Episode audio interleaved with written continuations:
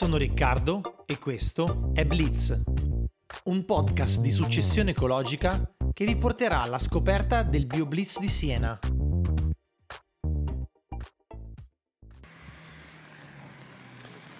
Parte questo secondo giorno di BioBlitz, è il primo maggio.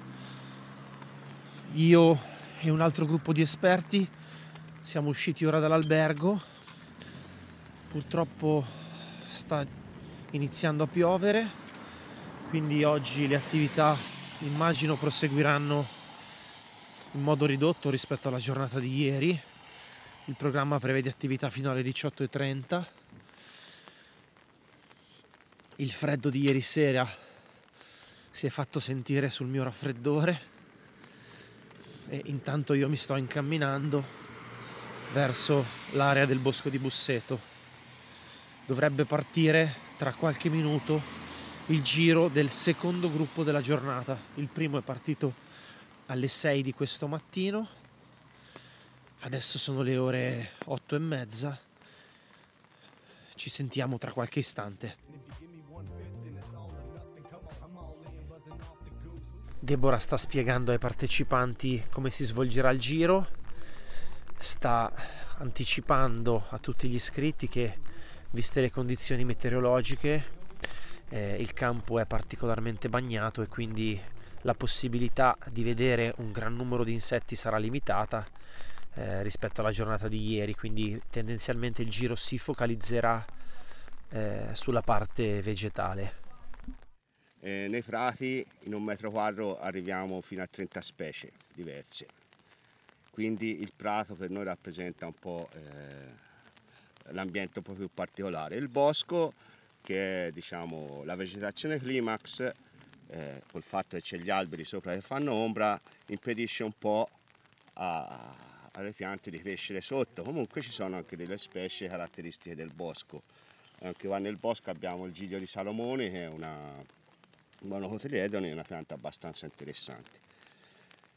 Fiorite ancora non ci sono tante specie, però già si vede le orchidee, eh, l'orchis purpurea che ha fatto veramente una stupenda fioritura in questi prati diciamo riaperti, eh, perché qui era un ambiente era stato completamente conquistato diciamo dalle piante che padrone dei campi abbandonati, eh, che sono le macchie, l'ortica, eccetera, eccetera.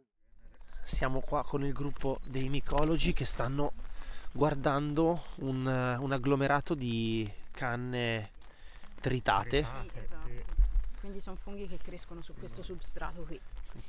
La sporata è, ocra. è ocra marrone, sì. Però insomma sono abbastanza deteriorati, cioè sono vecchi, mm. quindi non si capisce bene. Vedi? hanno anche il colore, non, sembrano giallini, però eh, sono, sono deteriorati, diciamo, sì, dal tempo o, o, se, o, magari perché sono, ieri sera hanno... ci siamo passati no, sopra? No, no, no, sicuramente perché hanno raggiunto la loro età e quindi okay. sono un po'... Ah, Bolbizius vitellino eh, Infatti là, Laggiù ci, sono. là ci sono dei Bolbizius, Bolbizius vitellino.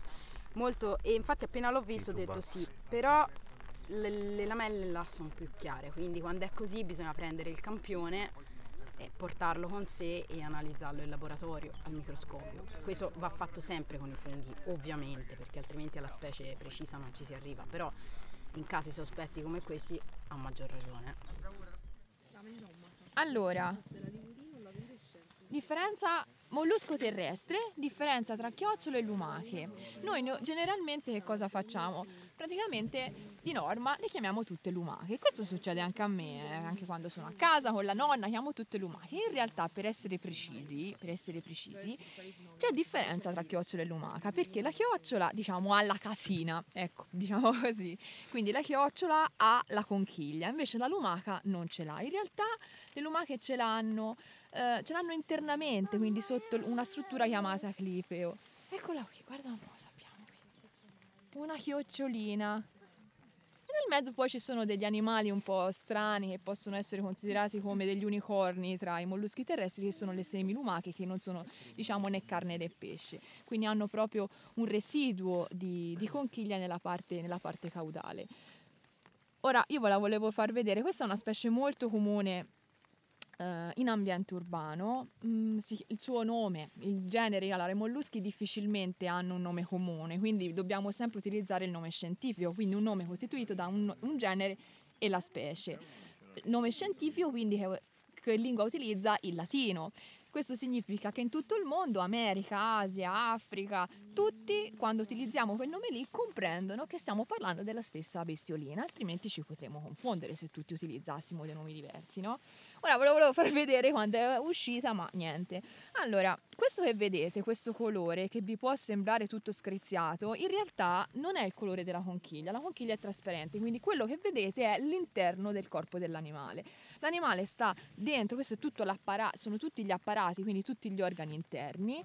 Una caratteristica per riconoscere le chiocciole qual è? Noi guardiamo determinate cose per poterle riconoscere. Li si chiamano caratteri discriminanti o caratteri determinanti. Una caratteristica che guardiamo è l'apertura, quindi la bocca proprio, cioè la bocca della conchiglia da cui poi fuoriesce l'animale. Ora ve lo vorrei far vedere, ma purtroppo lui non esce. Qui c'è, semmai ve la passo, un piccolissimo foro che si apre e si chiude, che è il pneumostoma, da cui la chiocciola respira, perché loro respirano. E poi sotto un altro carattere discriminante, questo è piccolissimo, hanno l'ombelico le chiocciole hanno l'ombelico.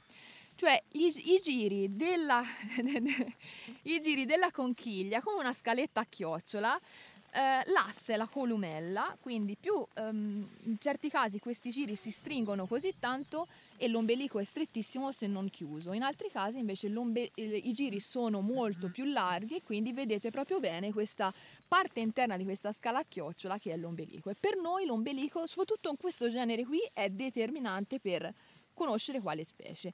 Non vi so dire questo quale specie è, mi fermo al genere, proprio perché è un esemplare giovane e l'ombelico negli esemplari giovani potrebbe essere aperto per poi chiudersi successivamente, quindi diciamo rimango sul genere monaca. Purtroppo lei... Mi sposto verso Malaika che intanto ha trovato qualcosa, forse con difficoltà perché con la pioggia non sempre sarà facile campionare? No, vabbè, questa è stata trovata, diciamo, mentre cercava di sfuggire alla pioggia. Sei già arrivata a una determinazione? Sì, sì, ne stavamo anche parlando. Questa è una micromata, quindi è uno sparasside, quindi è molto simile, diciamo, come struttura un po'. Vedi, ho queste zampe un po' tozze, eccetera, tipica di questa famiglia e è una micromata, probabilmente una micromata virescens che è quella più comune. E stavo infatti cercando di capire questa struttura è lanceolata. Un, è una specie tipica di che, quali ambienti? Mm, diciamo zone molto assolate, su, sulla, su, sulla, diciamo, sullo, sul manto erboso, sì. Sì, sì, ha questo colore mimetismo, ah, quindi questo verde un po' brillante e questo è un immaturo non è ancora completamente sviluppato. Questi qua sono sempre dei pleurocarpi, però sono un altro genere, il genere Isotecium, eh? piccoli piccoli. E lo stesso per la classificazione, poi occorre prendere la fogliolina e guardare la binoculare e vedere. Ma qui senza binoculare non si va da nessuna parte. Eh, sulle briofite ora alcune perché le conosco, allora sì, altre. Siamo qui vicino alla fonte ormai abbandonata di cui si parlava anche ieri e l'esperta di Breofite sta illustrando la distribuzione di alcune specie sui muretti di cinta della casetta della, della fonte che sono particolarmente umidi soprattutto oggi e ci sta appunto spiegando quali specie sono tipiche dei, dei, muri umidi, dei muri di mattoni su quali substrati riescono a crescere le varie specie presenti. Sto vedendo in lontananza e sto correndo per raggiungerli Andrea Viviano ed Emiliano Mori che penso che abbiano recuperato le fototrappole, quindi vado a vedere se sono riusciti a trovare qualcosa, ma temo di no. Siete riusciti a campionare qualcosa? Trovato niente perché usualmente le trappole devono rimanere un po' attive prima, nel senso le, le mettiamo capovolte usualmente perché gli animali si abituano a mangiarci dentro e poi le attiviamo. In una notte sola purtroppo non è stato trovato niente, adesso andiamo a prendere la fototrappola e vedremo se ci ha riservato qualche sorpresa. Allora, se osservate, nella parte anteriore del corpo, allora c'ha le zampe, quindi che sono quattro da una parte e quattro dall'altra, e poi ha queste strutture anteriori e vedete che sono uh, appunto rigonfie, è come ah. se si portasse appunto de, de, de, fosse più muscoloso. Più sì, io li chiamo guantoni da box perché sono queste parti terminali molto ingrossate. Che appunto è il bulbo che serve per la trasmissione degli spermi alla femmina. Quindi si distinguono pure da, dal colore i maschi e le femmine? Allora, a volte sì, però di solito le femmine sono più grandi mm, perché poi fanno le uova, hanno bisogno di tanta energia, hanno una stazza un pochino più importante. I maschi invece sono un pochino più magrini e sono molto veloci nel muoversi perché appunto vanno a cercare le femmine. Okay. E eh, diciamo che ehm, la colorazione ehm, abbastanza conservata tra gli individui, quindi individui della stessa specie hanno colorazioni e disegni molto simili, però sono anche leggermente diversi. Ho raggiunto Deborah, stiamo raggiungendo un'altra parte del gruppo che si è spostata più avanti eh, Deborah, siamo, sono aumentate le osservazioni rispetto allora. all'aggiornamento di ieri sera? Sì, ora io avevo controllato stamani e anzi ve lo dico di nuovo in diretta. Dai, facciamolo di nuovo in diretta questo aggiornamento. Siamo a 306 osservazioni che afferiscono a 133 specie diverse, ma considerate che ancora tanti esperti devono non solo caricare le proprie osservazioni, ma devono anche identificare eh, queste osservazioni. Molte sono a livello a livello ancora di sconosciuto o comunque livello casuale, quindi necessitano di un'ulteriore determinazione. Quindi dai, siamo, nonostante il meteo avverso, siamo molto soddisfatti di questo risultato, seppur parziale. Ok, stiamo, siamo arrivati praticamente alla fine della mattina del primo maggio. Eh, le, le riprese audio per il podcast si fermano qua eh, la pioggia rende un po' più problematico eh, andare avanti.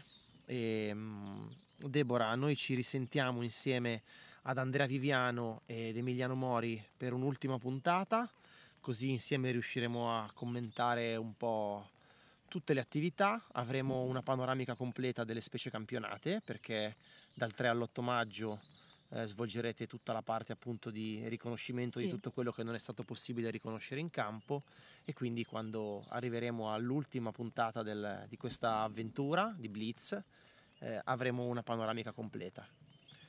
Non ci resta che salutarvi, darvi appuntamento all'ultima puntata. E niente, grazie veramente di averci ascoltato. Ci vediamo, ci sentiamo, anzi, non ci vediamo nell'ultima puntata e spero che per voi sia stato veramente un viaggio interessante come lo è stato per noi all'interno della biodiversità urbana della città di Siena. Alla prossima. Ciao!